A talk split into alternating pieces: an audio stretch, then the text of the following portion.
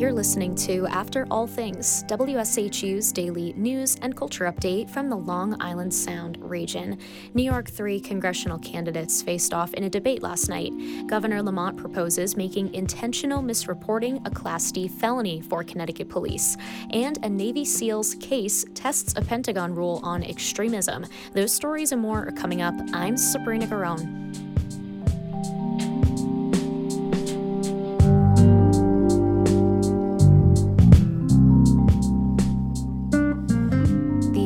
Election to replace George Santos in New York's 3rd Congressional District could narrow the Republican majority in the U.S. House. The candidates faced off in a heated debate last night hosted by News 12 Long Island. WSHU's Desiree Diorio reports. The tight race is a toss up between Republican Mazi Pilip and Democrat Tom Suozzi. The migrant crisis at the southern border played a prominent role at the debate.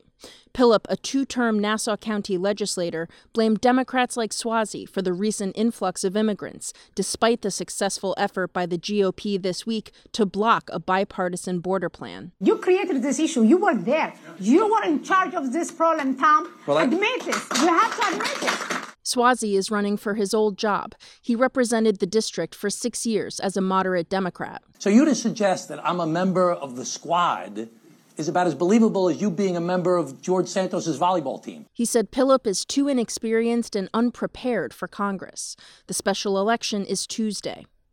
Desiree Diorio, WSHU News. Governor Lamont has proposed legislation to make it illegal for Connecticut police officers to submit false statements in law enforcement records. WSHU's Molly Ingram reports it's in response to last year's traffic stop report scandal. Lamont's proposal would make intentional misreporting a Class D felony for law enforcement officers.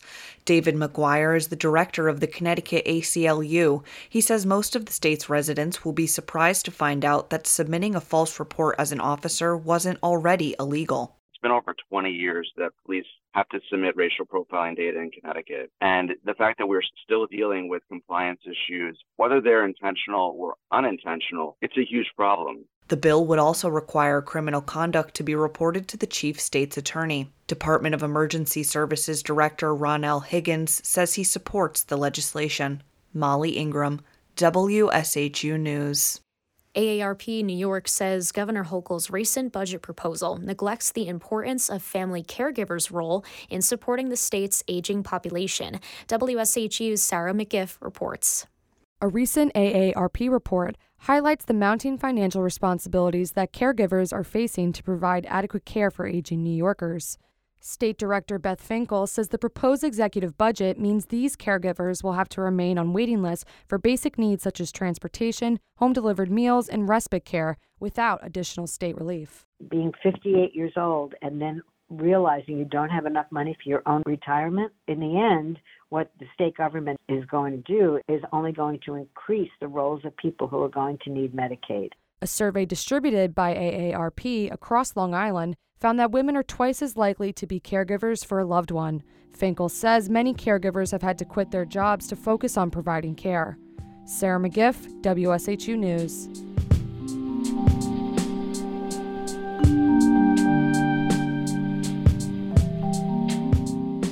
A Pentagon policy designed to keep extremists out of the military is being tested in a case of a Navy SEAL. That's coming up in just a bit. First, a message from our supporter.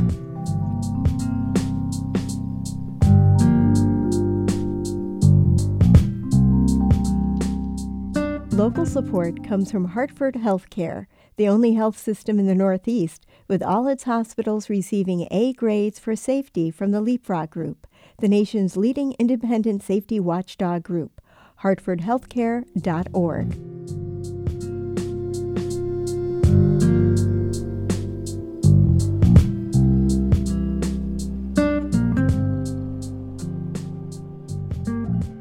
From 115 Connecticut municipalities met this week for the Council of Small Towns annual meeting. It helps the state's smaller towns navigate the complexities of state government.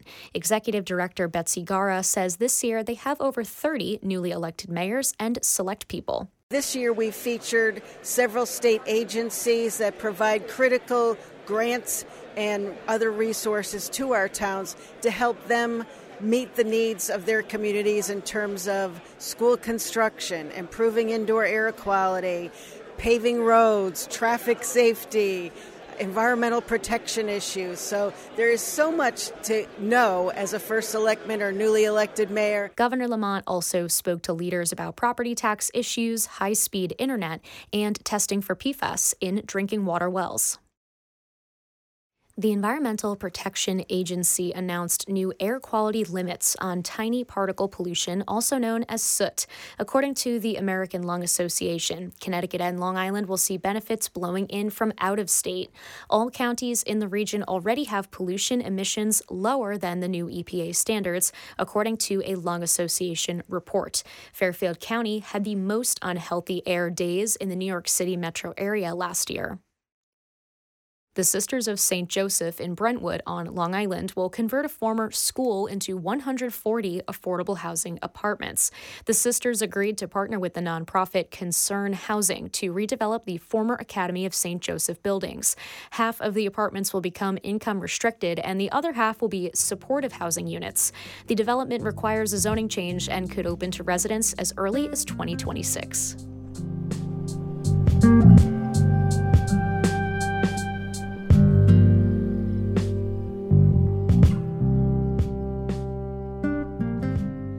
Navy SEAL's fight against LGBTQ plus policies tests the Pentagon's new extremism rules. Andrew Dyer has more. It's a, probably the, one of the best views in the whole place is right up on top of the hill. Judy Bailey Savage drives her side by side ATV along the fence of her ranch in Temecula, California. There's Big Bear over there. That's the other range. There's Lake Skinner. Atop a hill overlooking Temecula's wine country, she points out the expanse of Savage Ranch. The Savage Ranch goes from back here all the way up past there and the lot in front of it. So it's fairly large. The ranch serves as a refuge and retreat for LGBTQ plus people, activists and artists seeking a safe space. But Savage says the community has been threatened. When the local school board debated the state social studies curriculum and gay student rights, conservative activists began speaking at the meetings. Among those, active duty Navy SEAL Bryce Henson, who attended rallies and meetings alongside members of the Proud Boys and other extremist groups. Savage says Henson threatened her in a late night phone call. I asked him, Why are you stalking me? Why are you calling me, stalking me?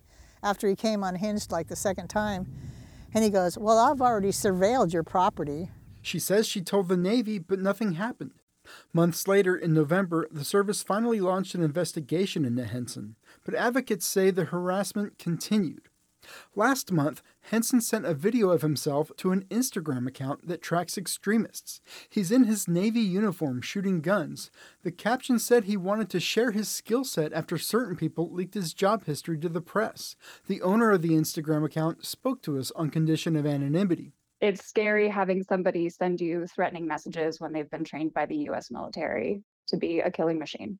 To me, it's clearly threatening. He said, share with your friends, was his message with it. And he had sent me other messages before saying, show your face. The Navy classifies Henson's investigation as administrative and won't comment on any action it takes.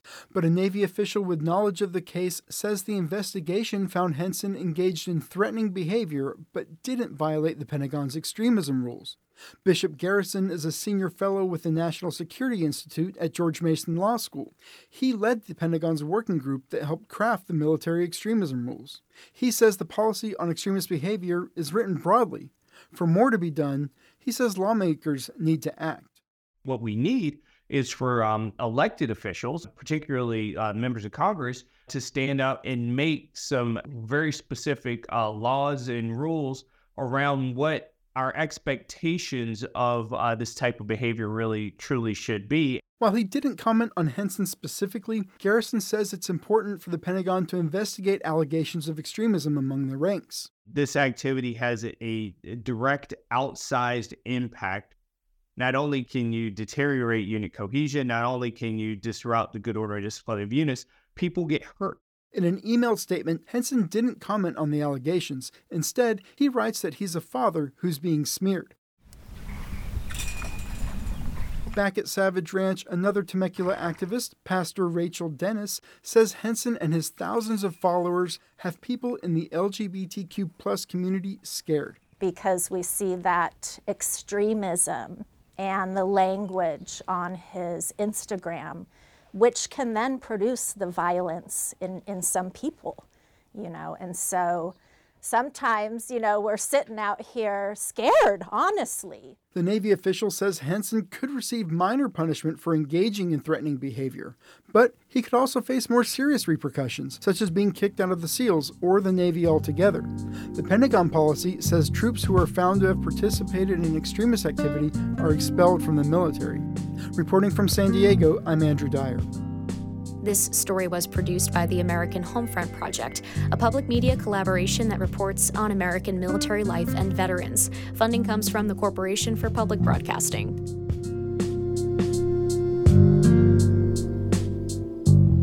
For the latest news from Long Island and Connecticut, you can listen on the radio or stream anytime you like with the WSHU app or on our website, WSHU.org. After All Things is supported by Hartford Healthcare, and here at WSHU, we really want to connect with you, the listener, because that's how public radio works. Feel free to reach out to us with any thoughts or story ideas you have. Our email is news at WSHU.org. I'm Sabrina Garone. Have a great rest of your Friday and a wonderful weekend. I'll talk to you on Monday.